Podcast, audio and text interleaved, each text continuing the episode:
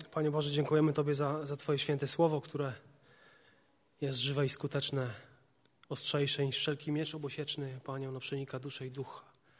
Stawy i szpik kości jest zdolny osądzić nasze zamiary i myśli naszego serca.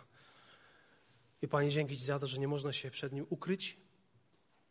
I Panie, dzięki za dzieło, które wykonuje w nas każdego dnia, kiedy poddajemy się pod to słowo, Panie. Amen. Otwórzmy list Jakuba. List świętego Jakuba.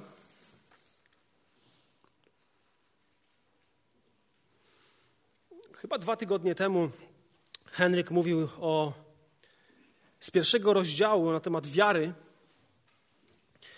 Jakub, autor tego listu, to jest człowiek, przyrodni brat Pana Jezusa Chrystusa i ten list został napisany prawdopodobnie na skutek prześladowań, które wybuchły za czasów Heroda. Czytamy o tym w dziejach apostolskich, 12 rozdziale. W tym czasie Jakub, brat Jana, zginął. Wierzący Żydzi są rozproszeni.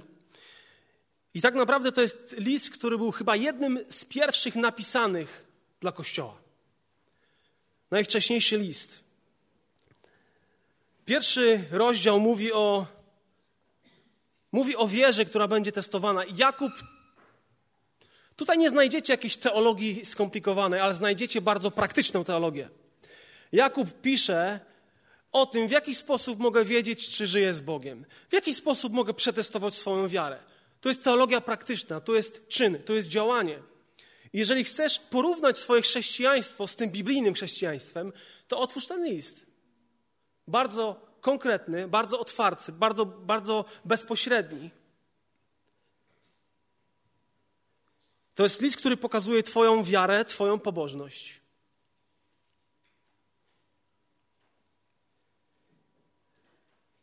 I pierwszą rzeczą, którą Jakub mówi w pierwszym rozdziale, to mówi, że jeżeli jesteś człowiekiem pobożnym, to pamiętaj o tym, że Twoja wiara będzie testowana, będzie próbowana. A więc przygotuj się na to. Nie bądź osobą zdziwioną, kiedy próby i doświadczenia przyjdą. To jest normalne, kiedy przychodzą z zewnątrz. Ba, on mówi, radujcie się, tym bardziej, gdy tak się dzieje. I pamiętaj, że będziesz kuszony. To jest to, co będzie w środku w tobie działo. Bądź tego świadomy, bądź tego świadoma. Od 19 wersetu otwórzmy i przeczytajmy.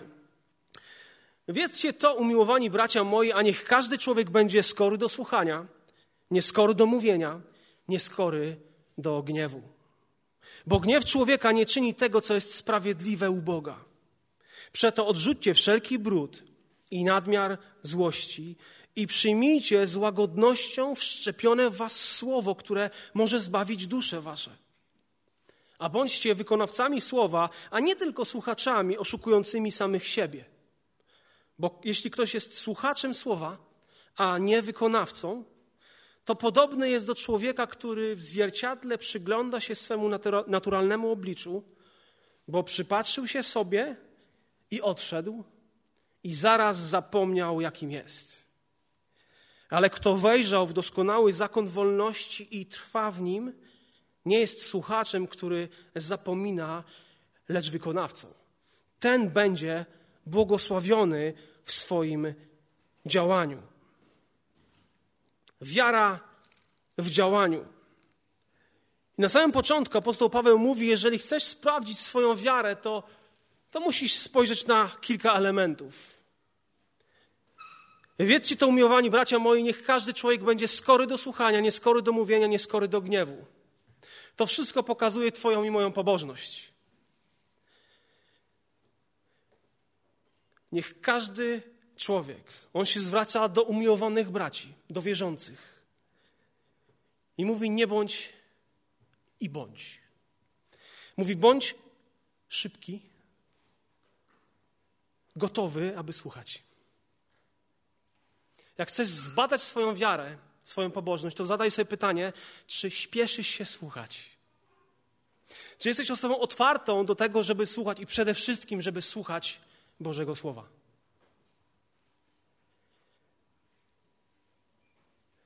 W osiemnastym wersecie mówi, że zostaliśmy zrodzeni, że wierzący zostali zrodzeni przez Słowo.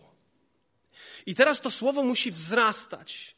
Teraz to Słowo musi kiełkować, musi wydawać owoce. Mamy być szybcy, mamy być gotowi do tego, aby słuchać. A więc kto jest gotowy, aby słuchać, to jest gotowy, aby się uczyć. Jeżeli jesteś młodym człowiekiem i przestaniesz słuchać nauczycieli, przestaniesz słuchać rodziców, to przestaniesz się uczyć. Będziesz głupiał. Czy jesteś gotowy, aby słuchać? Czy jesteś gotow, osobą gotową, aby się uczyć? Bo tak bardzo łatwo żyć w ignorancji. Tak bardzo łatwo się zatrzymać na tym, co już wiem i się nie rozwijać. Można się nie rozwijać w swoim chrześcijańskim życiu. I być może znacie takie osoby, które latami wysiadują ławki, ale nie widać realnej zmiany w tych ludziach. Ja pamiętam, że miałem starcie z takimi osobami, które dziesiątki lat przesiedziały w kościele, ale rozmowa z tymi ludźmi była dla mnie koszmarem. Jak to możliwe? Czy one śpieszyły do tego, aby słuchać, posłuchać młodszego od siebie? Młodego, jeszcze wtedy lidera młodzieży? Dlaczego nie słuchamy? Dlaczego jesteśmy nie szybcy, aby słuchać, ale tacy powolni i niechętni? Prawdopodobnie zazwyczaj jest tak, że po prostu z powodu naszej pychy, z powodu naszego grzechu, z powodu stanu naszego serca. Coraz częściej dochodzą do mnie informacje o tym, że chrześcijańskie małżeństwa się rozpadają. To jest już lawina Dlaczego tak się dzieje? Można zadawać sobie pytanie, można rozmawiać i się rozmawia z takimi osobami. Dlaczego tak się dzieje? Komunikacja. Ktoś przestaje słuchać, a ktoś inny za jakiś czas przestaje mówić. Narastają napięcia, narasta złość, narasta frustracja, narasta gniew i tego już nie można zatrzymać. Nawet jeśli wszyscy się starają jakoś to poskładać, to nieraz to jest niemożliwe z powodu tego, co narosło między tymi, którzy obiecywali sobie miłość do końca, na zawsze. Czy ja śpieszę się, aby słuchać drugą osobę? Czy jestem chętnie gotowy, żeby też przede wszystkim słuchać mojego Boga? Bo to pokazuje moją pobożność. Bo przecież mogę też słuchać i nie słyszeć. I moja żona bardzo często wyłapuję te momenty, kiedy coś do mnie mówi, ale wie, że ja jej nie słucham. Już gdzieś tam o czymś sobie myślę i ona do mnie mówi. Czy ty mnie w ogóle słuchasz? Muszę przyznać, że, że możesz powtórzyć.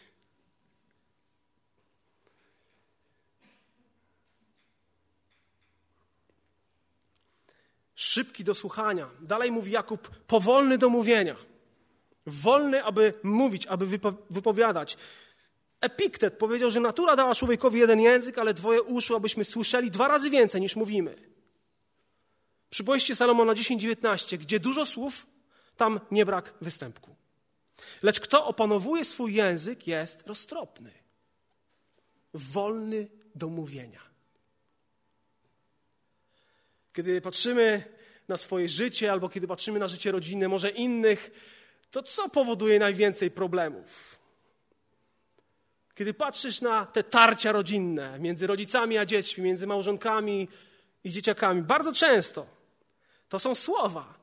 Okazuje się, że 90% tarć życia codziennego jest spowodowane czym? Słowami, ale przede wszystkim niewłaściwym tonem.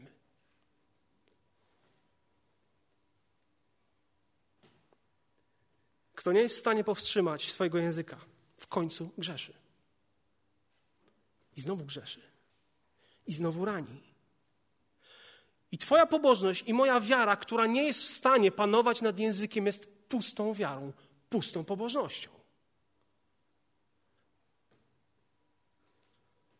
Są osoby, które myślą, że muszą powiedzieć wszystko, co teraz czują i odczuwają.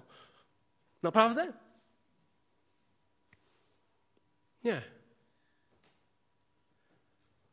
Nie musimy powiedzieć wszystkiego, co gdzieś tam jest w naszym sercu. Nie mówię o tym, żeby chować, ukrywać emocje. Ale czasami trzeba się zatrzymać, żeby nie spalić drugą osobę, żeby nie uderzyć jej jak mieczem.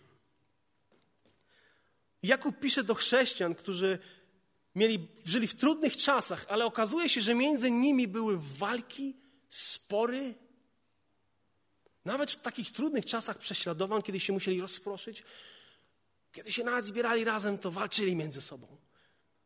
Jakub jest tego świadomy i pisze do nich na temat praktycznej wiary, praktycznej pobożności.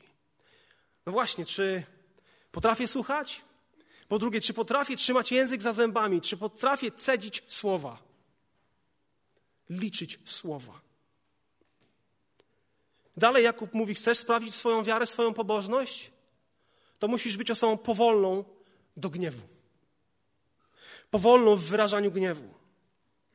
Tutaj jest użyte słowo, które mówi o pewnym gniew, czyli głębokie, takie wewnętrzne oburzenie, które wiąże się też z odrzuceniem.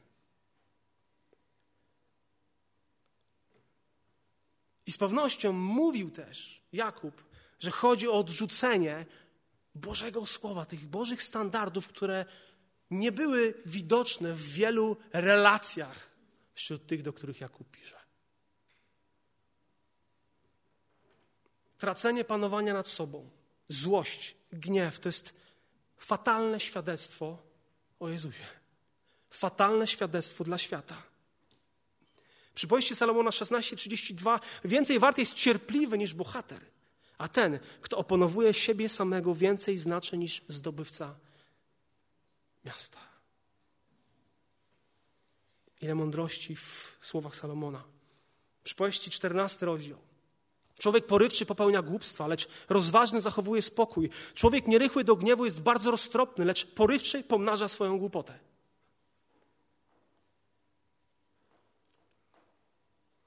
Pamiętamy historię o Natanie i Dawidzie. Kiedy Dawid zgrzeszył z Batrzebą, Natan przyszedł do niego, powiedział mu historię o bogaczu i o biednym, który miał owieczkę. I czytamy o tym, że Dawid wpadł we wściekłość, rozgniewał się. Tylko się rozgniewał na niewłaściwą osobę. Rozgniewał się na tego człowieka z przypowieści, a nie na samego siebie. Gniew. Jakub mówi, bo gniew człowieka nie czyni tego, co jest sprawiedliwe u Boga, bo gniew człowieka nie prowadzi ciebie i mnie do świętości.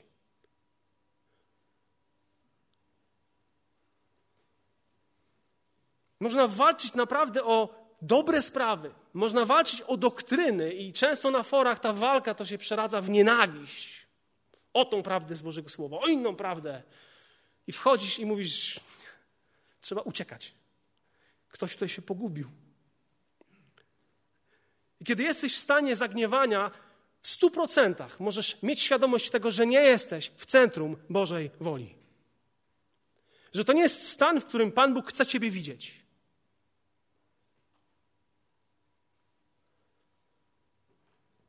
Gniew nie prowadzi do sprawiedliwości, gniew nie prowadzi do świętego życia, jest zaprzeczeniem świętego życia.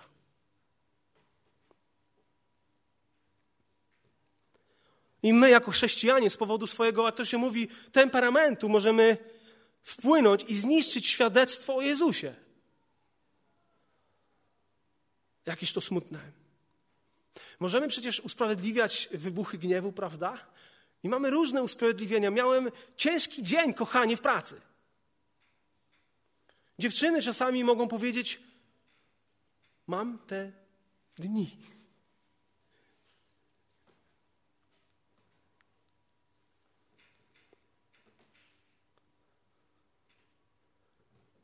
Nie możemy usprawiedliwiać tego, czego Pan Bóg nie usprawiedliwia. Nawet jeżeli twierdzimy, że bronimy prawdy, dobrej sprawy, co z tego, że miałeś ciężki dzień w pracy? Jedną z najgorszych rzeczy, którą możemy wnieść do relacji czy do dyskusji, to jest po prostu gniew i złość. Wnieść to, a zobaczysz, co się będzie działo. Jak bardzo będziesz tego żałował. Gniew, ten niewłaściwy, jest przeciwieństwem owocu ducha, jakim jest cierpliwość. To jest owoc ciała. To jest ten ludzki, pyszałkowaty gniew, który wybucha często, kiedy nie jest tak, jak powinno być, tak mi się wydaje, tak jak ja zaplanowałem. Kaznodziei Salomona 7:9 Nie bądź w swym duchu porywczy do gniewu, bo gniew mieszka w piersi głupców. I kiedy zaczynamy się gniewać, musimy przeanalizować, Czy gniewam się z właściwych powodów, czy to jest Boży gniew, ten czysty i święty, czy to wynika po prostu z tego zepsucia, które jeszcze jest we mnie które Chrystus zabierze, kiedy mnie przemieni. Człowiek skłonny do gniewu wszczyna zwadę, a porywczy popełnia wiele błędów. Gniewajcie się, lecz niegrzecznie, niech słońce nie zachodzi nad gniewem waszym, nie dawajcie diabłu przystępu, mówi Paweł w liście do Efezjan czwartym rozdziale. Mówiłem jakiś czas temu o tym. I Mateusz. To są słowa skazania na górze i a propos, list Jakuba bardzo często nawiązuje do kazania na górze. Słyszeliście, że powiedziano przodkom, nie będziesz zabijał, a kto by zabił, pójdzie pod sąd, a ja wam powiadam, że każdy, kto się gniewa na brata swego, pójdzie pod sąd. A kto by rzekł bratu swemu racha, niech stanie przed Radą Najwyższą, a kto by rzekł głupcze. Racha, czyli ty bezwartościowy człowieku, nic nieznaczący. Kto rzekł, rzeknie głupcze, pójdzie w ogień piekielny. Gdy czytam takie słowa, to zastanawiam się, co wyzwala u mnie gniew. Co powoduje, że się zaczynam gotować i idzie słowa.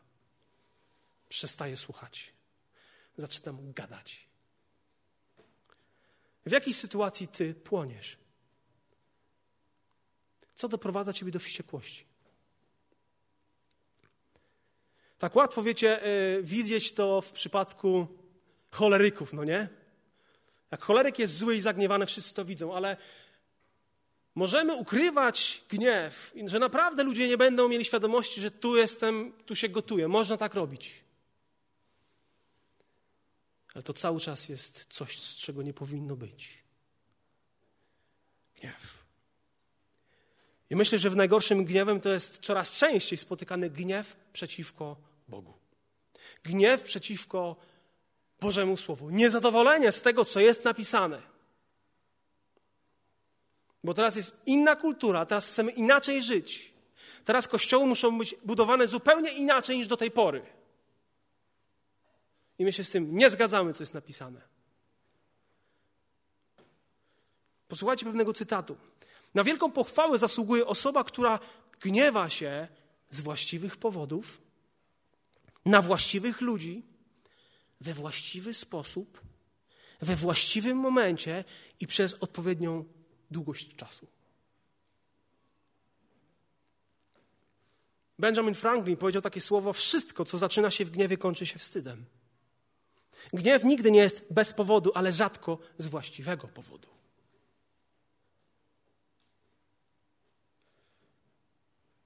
To ten, kto jest w błędzie, najpierw się gniewa.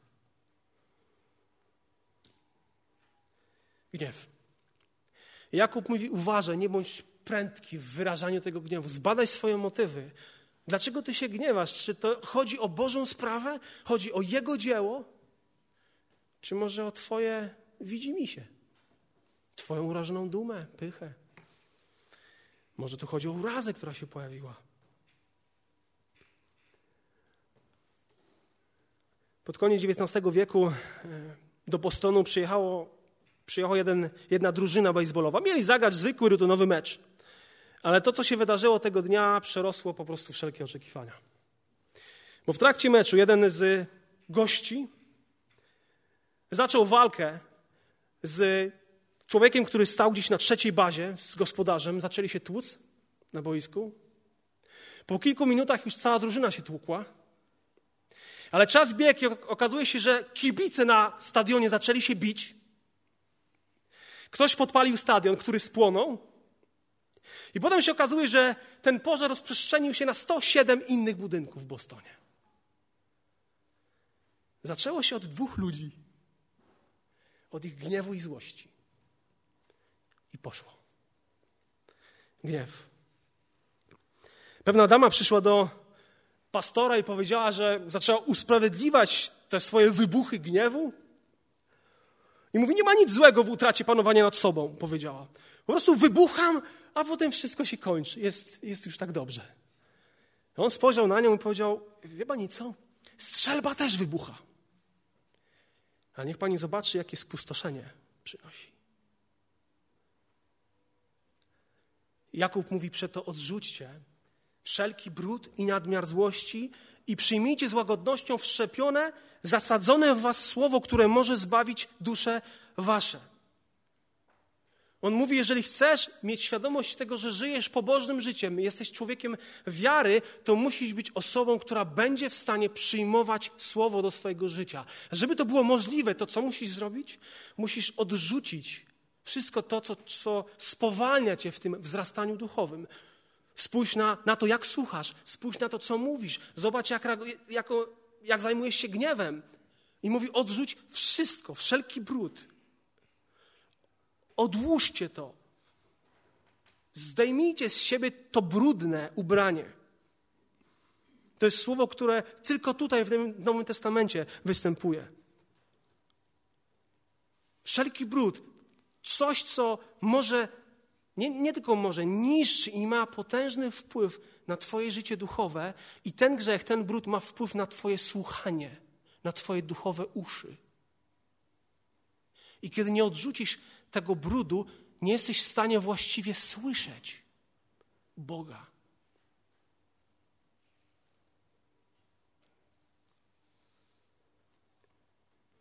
Wszelki brud, i dalej mówi wszelki nadmiar zła, nadmiar złości, wszelkie złe zamiary, złe pragnienia. To również to słowo wskazuje, ta złość, wskazuje na gniew, który ktoś powiedział, że jest najsilniejszą ze wszystkich namiętności.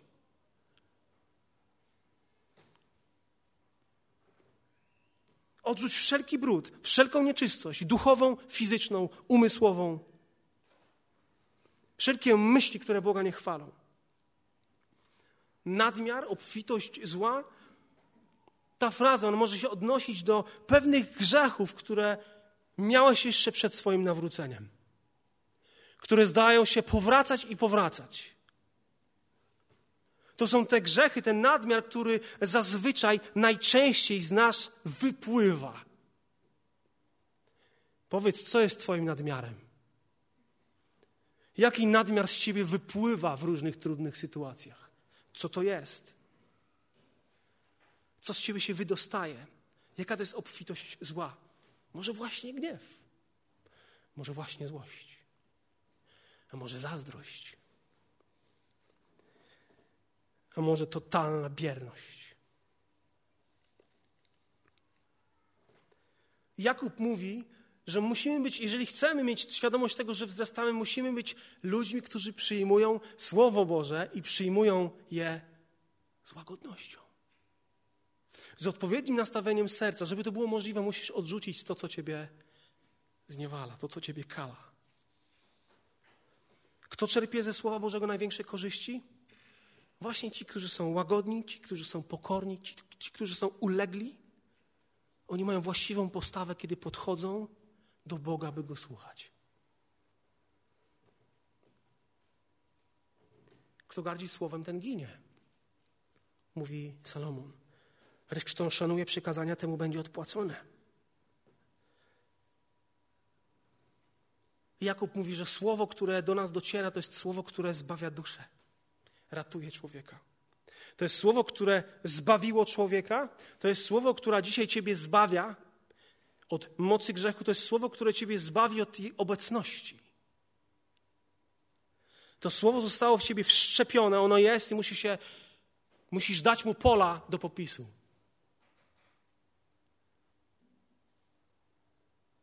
Jestem Bogu wdzięczny, że to słowo jest mocniejsze niż często moje nie, niż mój opór.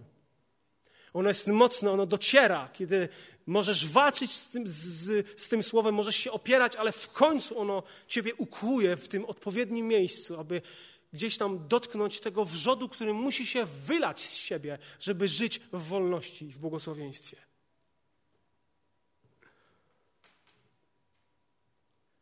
Jakub mówi: Musisz być osobą, która w odpowiedni sposób przyjmuje słowo. Ale na tym nie kończy. Mówi: musisz być osobą, która czyni słowo. To jest kolejny znak, kolejna charakterystyka człowieka prawdziwej wiary, człowieka pobożnego. Zaczynał list od tego, żeby mówił Jakub, to jest osoba, która jest świadoma tego, że wiara będzie testowana, świadoma tego, że będzie kuszony ta, taki człowiek. Dwa to jest osoba, która jest świadoma tego, że musi łagodnie podchodzić do tej księgi, do Boga. Musi uczyć się słuchać, musi uczyć się mówić, mało mówić. Musi panować nad swoim sercem, nad swoim gniewem i musi z postawą uległości przychodzić do Boga. I tak żyć również wśród ludzi. I Pan Bóg testuje wiarę poprzez swoje słowo, a nie przez słowa ludzi. A bądźcie, dokładnie stawajcie się wykonawcami słowa, a nie tylko słuchaczami oszukującymi samych siebie. To stawajcie się jest, jest dosyć mocne, bo to jest słowo, bo to jest rozkaz. Musisz się stawać taką osobą. Wykonawca słowa.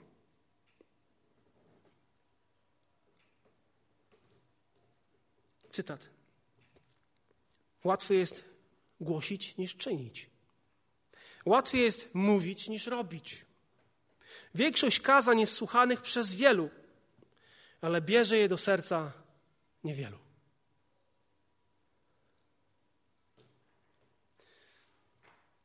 Czytamy różne książki. Czasami czytamy książki, żeby się rozbawić, bo są, są takie pozycje. Czasami czytamy bardzo trudne książki, chcemy się trochę intelektualnie pomierzyć. Panowie z Tymoteuszem mierzyli się z jedną książką, Rama, hermeneutyka biblijna. Trudna pozycja. Możemy czytać z różnych pobudek, tak? Intelektualna stymulacja, żeby, żeby się bawić i tak dalej, i tak dalej, żeby jakąś inspirację zyskać. Ale kiedy podchodzisz do tej księgi, to jest zupełnie inaczej. Dlatego, że Biblia domaga się działania. Ta księga domaga się od ciebie i ode mnie czynu. A więc działaj, a więc rób, a więc idź, a więc przeproś, a więc pokutuj, a więc uwierz. Nie wystarczy przyjąć słowo, posłuchać. Trzeba z tym słowem zrobić coś więcej.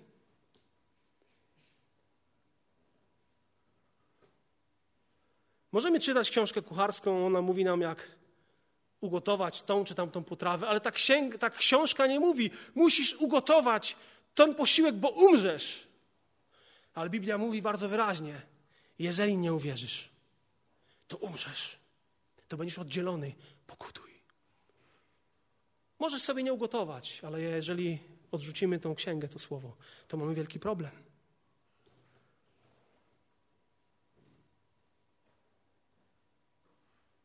Słowo wymaga i domaga się wiary w działaniu. No dobra, są różne dyskusje, które mówią, ok, mamy czynić słowo, ale które tłumaczenie powinniśmy czytać, żeby potem nie było jakichś problemów. Warszawskie przekład, czy może tysiąclatkę, czy może starsze, jakieś księga Jakuba Wójka, Biblię. Co, co polecasz? Które jest najlepsze to tłumaczenie? Macie jakieś ulubione?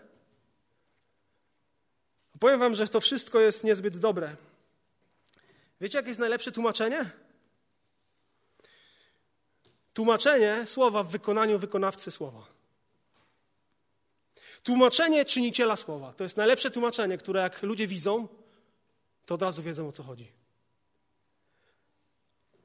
Takie tłumaczenie, taki przekład Biblii jest najlepszy i najbardziej przemawia do ludzi i przynosi Bogu chwałę. I współczesny świat nie czyta Biblii. Współczesny świat czyta Ciebie i mnie.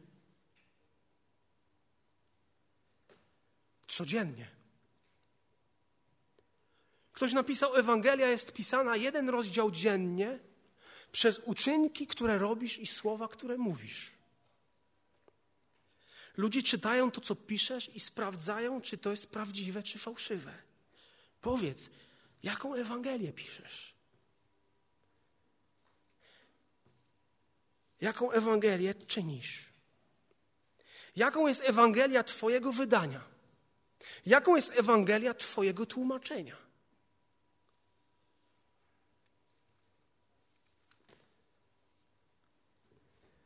Jakub mówi, że są ludzie, którzy słuchają słowa i tak naprawdę oni się okłamują, oni się oszukują. Oni się zwodzą. Dosłownie rozumują obok. Dokonują, dokonują pewnej błędnej duchowej kalkulacji. Fałszywie rozumują. I to zwodzenie wyrasta z takiego przekonania, że zrobiłem wszystko, co trzeba było zrobić. Znalazłem się pod działaniem Bożego Słowa, posłuchałem, jest dobrze, okej, okay, w porządku. A to jest bardzo niebezpieczne i bardzo zwodnicze myślenie.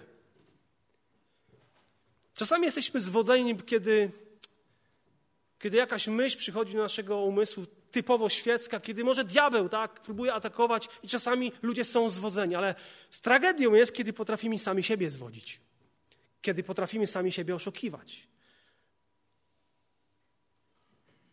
Ciągłe obcowanie ze słowem bez posłuszeństwa jest wielką pułapką dla ciebie i dla mnie. I wiesz co, kiedy ciągle uczysz się czegoś, jeżeli jesteś pod wpływem czegoś, ale tego nie robisz, słuchasz słowa, a tego nie robisz, to możesz odkryć pewnego dnia, że jesteś jakiś taki zdołowany, sfrustrowany, zrezygnowany. Pojawia się jakaś depresja i możesz zadawać sobie pytanie, o co chodzi, co się stało. Być może tak się dzieje dlatego, że tylko słuchasz, ale nie czynisz. Takie powiedzenie, impresja bez ekspresji prowadzi do depresji. Impresja, czyli takie chwilowe, ulotne wrażenie, że coś zrobić, żeby coś. Impresja bez ekspresji prowadzi do depresji. Są różne grupy biblijne, w których wiecie, jest mnóstwo dyskutantów. Mnóstwo y, znawców greki, hebrajskiego i to tak, jak to można rozumieć? Do dziś pamiętam rozmowę z jednym człowiekiem, który mówił, że prowadzi grupę i tak dalej. Kiedy zacząłem zadawać pytania, i co dalej, jakby, co dalej z waszym życiem, z waszymi czynami? On był, o, oczy otworzył, ale co? No jak wy to w życie wprowadzacie? Mówi, nigdy nie pomyśleliśmy o tym. Obcowali z Bożym Słowem, dyskutowali o trudnych teologicznych tematach i to nie przynosiło żadnej zmiany w ich życiu.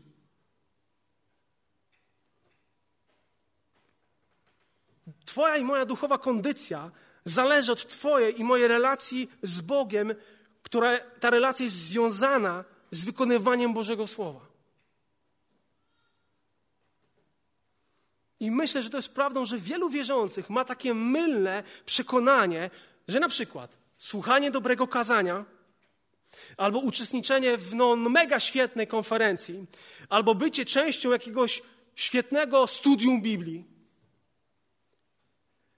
że to jest to, co sprawia, że wzrastają duchowo i otrzymują Boże błogosławieństwo. Nie odkrywacie w sobie takiego przekonania czasami? Jakie dobre kazanie słyszałem, po prostu szok. Czasu do czasu niektórzy przychodzą i gratulują dobrego kazania i wiecie co, czasami zadaję pytanie, a co ci się spodobało i co zamierzasz zrobić? Wiesz, tak ogólnie, nie? I Mówię, aha, czyli jesteś słuchaczem tylko, tak? Zobaczcie, jakże często mówimy, jakie świetne słowo słyszałem. Po prostu pojawiły się łzy. I co dalej? Co to zmieniło? Do czego cię pchnęło i co czynisz w związku z tym, co dotarło do Twoich uszu? Także wielu zaznacza swoje Biblię. Ja jestem jednym z takich osób. Zaznaczam. Ale prawdziwe pytanie jest to, czy ta Biblia mnie zaznacza, mnie naznacza. Jakub daje pewne porównanie. Mówi, jeśli ktoś jest słuchaczem słowa, a nie wykonawcą, to podobny jest do człowieka, który w zwierciadle przygląda się swemu naturalnemu obliczu. Żyjemy w świecie, który tak bardzo ceni wygląd zewnętrzny i ludzie oceniają ciebie, mnie po tym, co widzą. Prawda? Jakub mówi, że są ludzie, którzy przyglądają się Słowu Bożemu. I tu jest użyte słowo, byłem zaskoczony, które mówi o tym, że naprawdę tak porządnie się przyglądają. To nie jest jakiś powierzchowny rzut, powierzchowny rzut okiem, ale przyglądają się Bożemu Słowu. Coś zauważają faktycznie. Zaczynają rozumieć. Skupiają swoje oczy i swój umysł na tym, co widzą. Jakub porównuje Słowo Boże do takiego lustra, do zwierciadła. I w starożytności te lustra nie były robione z, ze szkła, ale przede wszystkim z metalu, tak, z jakiegoś brązu, srebra, czy w niektórych domach złota. I to ten kruszec polerowano na taki wysoki, wysoki połysk i odbicie w takim lustrze, ono było wyraźne, ale nie było doskonałe. W przeciwieństwie do Bożego Słowa. Kiedy zaczynasz patrzeć, to widzisz doskonały obraz swojej kondycji. Doskonały obraz Boga.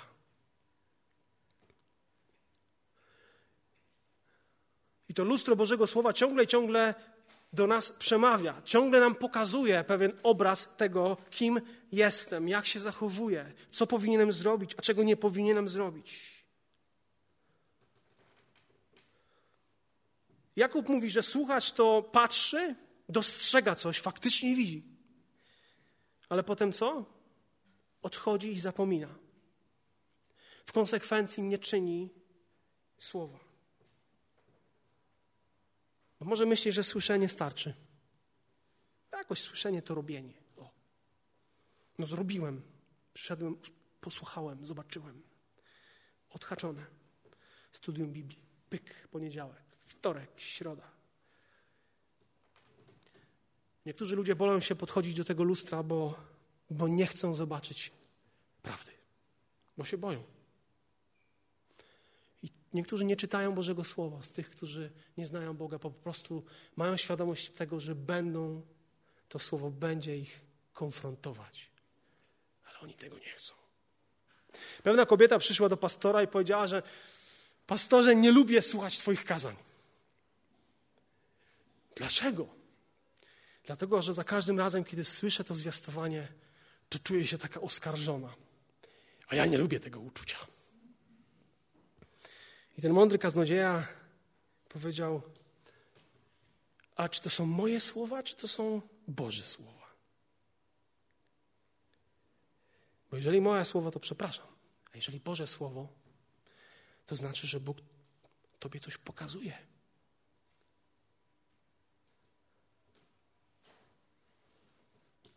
Bo przypatrzył się sobie i odszedł, i zaraz zapomniał, jakim jest.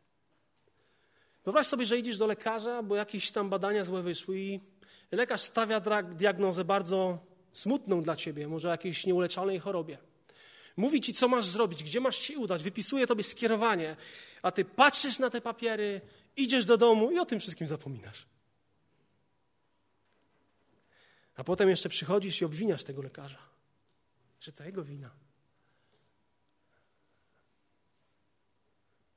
To jest wina doktora? Czy to jest wina pacjenta?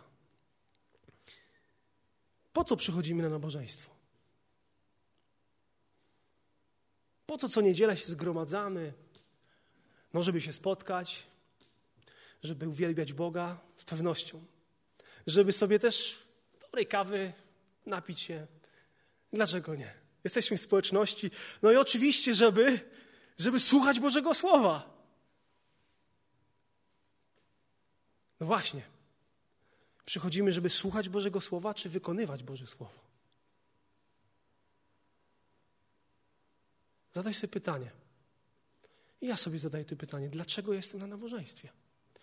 Kiedy przychodzi czas zwiastowania, to moją motywacją jest to, żeby słuchać to słowo i powiedzieć, jakie świetne kazanie, albo no, troszkę się nie przygotował. Czy mamy tą świadomość tego, że ja jest, przychodzę do domu Bożego, aby oddać Jezusowi chwałę i żeby żyć tym, co usłyszę? Żeby to przyrodzić w czyn. A słuchanie mnie nie zadowala. Nie zadowala.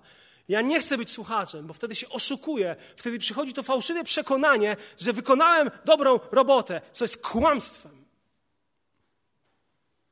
I niestety odkrywałem wielokrotnie, że przyszedłem, żeby posłuchać.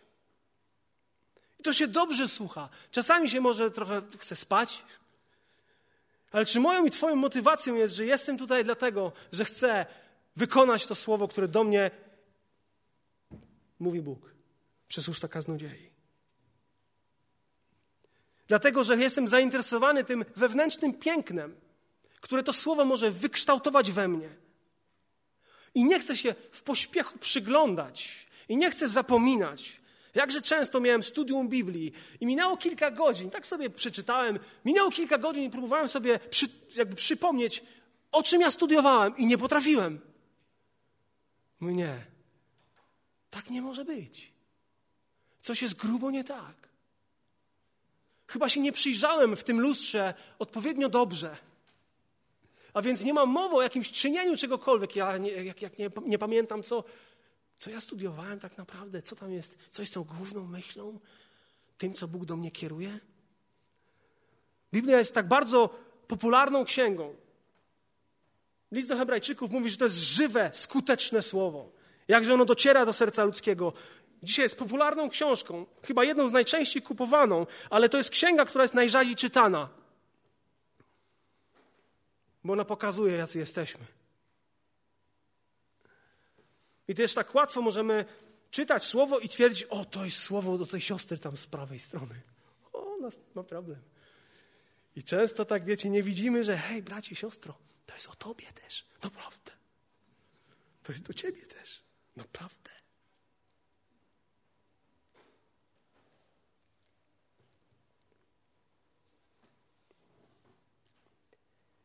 Jakub mówi, jeżeli chcesz być człowiekiem, który wzrasta w wierze, bądź świadomy przeciwności. Musisz z odpowiednią postawą podejść do Bożego Słowa. Musisz odrzucić wszelki grzech i z łagodnością przyjmować to, co trafia, trafiło do Twojego serca i będzie trafiać. Musisz być osobą gotową, aby przyjmować Słowo, a potem musisz być osobą gotową do tego, żeby czynić Słowo. I tego, który tylko wejrzał i zapomniał, Jakub porównuje z kimś, kto mówi, wejrzał w doskonały zakon wolności i trwa w nim. On nie jest słuchaczem, który zapomina. Ten jest wykonawca. To jest wykonawca i on będzie błogosławiony w swoim działaniu.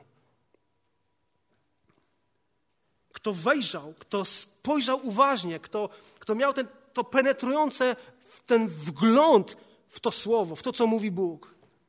Dokładnie ten, który się schylił w swoim pasie spojrzał w dół i zaczął patrzeć na boki.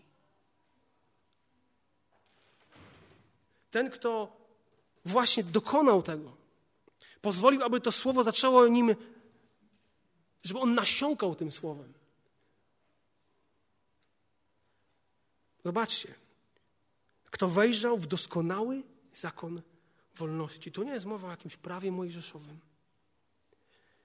To jest mowa o doskonałym prawie łaski, przebaczenia.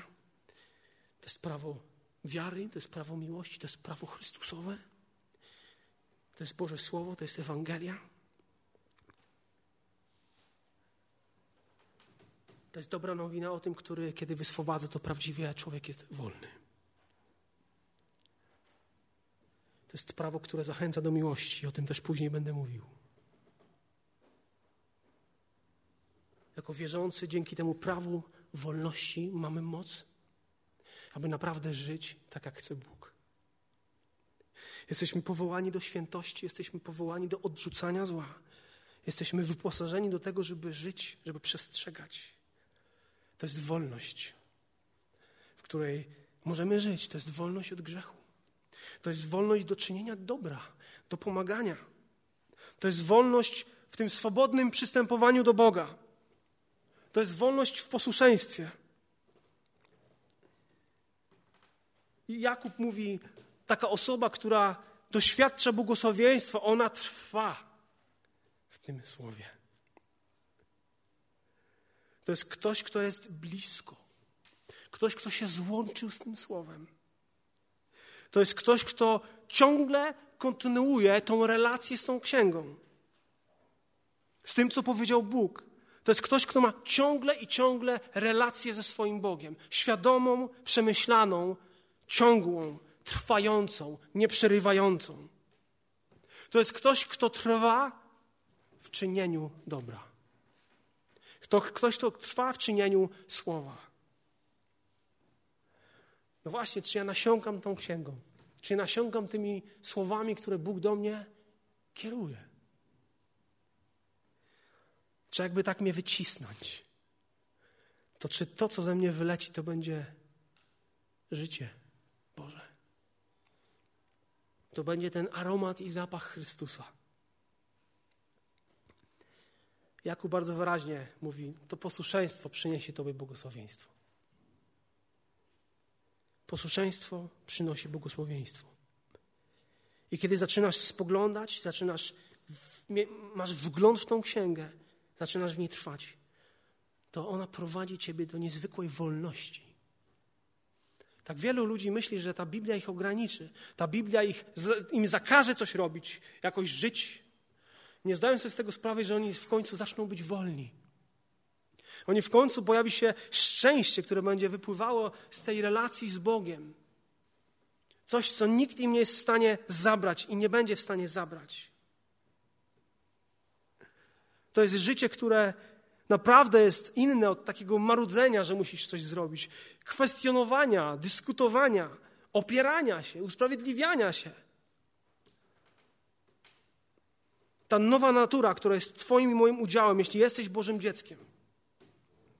Nie chcę niczego więcej, niczego mniej, jak tylko wykonywać Bożą wolę. I tylko ten, kto, kto wejrza w ten doskonały zakon wolności i trwa w nim, tylko ten, kto czyni to, co chce Bóg, odkryje tą pełną wolność i będzie błogosławiony w swoim działaniu. Mamy słuchać, czytać, studiować, rozmyślać i zapamiętywać Boże Słowo, ale przede wszystkim ma być ten ostatni element czynić, stosować. To słowo jest jak ziarno, to słowo jest jak zwierciadło, jak lustro. Ono jest jak młot, który potrafi skruszyć każde serce twarde. I to słowo bada ciebie i mnie i ocenia. To słowo potrafi ciebie oczyścić, kiedy nas zrabialiśmy. I to słowo cię przemienia na obraz Chrystusa. Z wiary w wiarę, z łaski w łaskę, coraz bardziej podobny, coraz bardziej podobna do mojego Zbawiciela. I wiesz co, kiedy Boże dziecko przygląda się w tym zwierciadle, to wiesz co widzi? Kiedy wystarczająco spędzisz czas nad tą księgą, kiedy się przeglądasz tej księdze, to zaczynasz widzieć Jezusa Chrystusa. Jego cudowny obraz. Zaczynasz dostrzegać Jego motywację, zaczynasz dostrzegać to, jak czynił dobro, jak myślał. Wzrasta w tobie pragnienie bycia jak On. I Bóg zaczyna ciebie przemieniać, kiedy może czasami szczerze mówisz, Boże, musisz mi pomóc tak żyć. Bo może wpadam w gniew, wpadam w furię, w furię ale, ale mój Zbawiciel jest taki inny. Czy możesz mi udzielić swojej, swojej mocy do tego, aby kontrolować usta?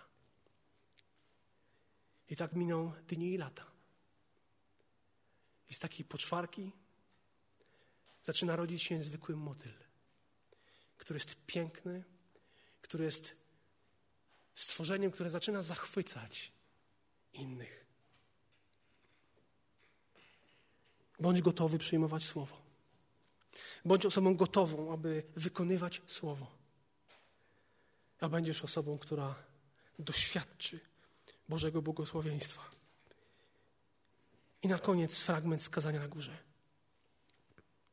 Z siódmego rozdziału, dwudziesty pierwszy werset. Posłuchajmy na koniec. Nie każdy, kto do mnie mówi, Panie, Panie, wejdzie do Królestwa Niebios, lecz tylko ten, kto pełni wolę Ojca mego, który jest w niebie. W owym dniu wielu mi powie, Panie, Panie, czyż nie prorokowaliśmy w imieniu Twoim i w imieniu Twoim nie wypędzaliśmy demonów i w imieniu Twoim nie czyniliśmy wielu cudów? A wtedy im powiem, nigdy Was nie znałem. Idźcie precz ode mnie, wy, którzy czynicie bezprawie. Każdy więc, kto słucha tych słów moich i wykonuje je. Będzie przyrównany do męża mądrego, który zbudował dom swój na opoce. I spadł deszcz ulewny, i wezbrały rzeki, i powiały wiatry, i uderzyły na ów dom, a on nie runął, gdyż był zbudowany na opoce. A każdy, kto słucha tych słów moich, lecz nie wykonuje ich, przyrównany będzie do męża głupiego, który zbudował swój dom na piasku. I spadł ulewny deszcz, i wezbrały rzeki, i powiały wiatry, i uderzyły na ów dom, i runął, a upadek jego był wielki. Niech imię Jezusa Chrystusa będzie uwielbione. Powstańmy do modlitwy.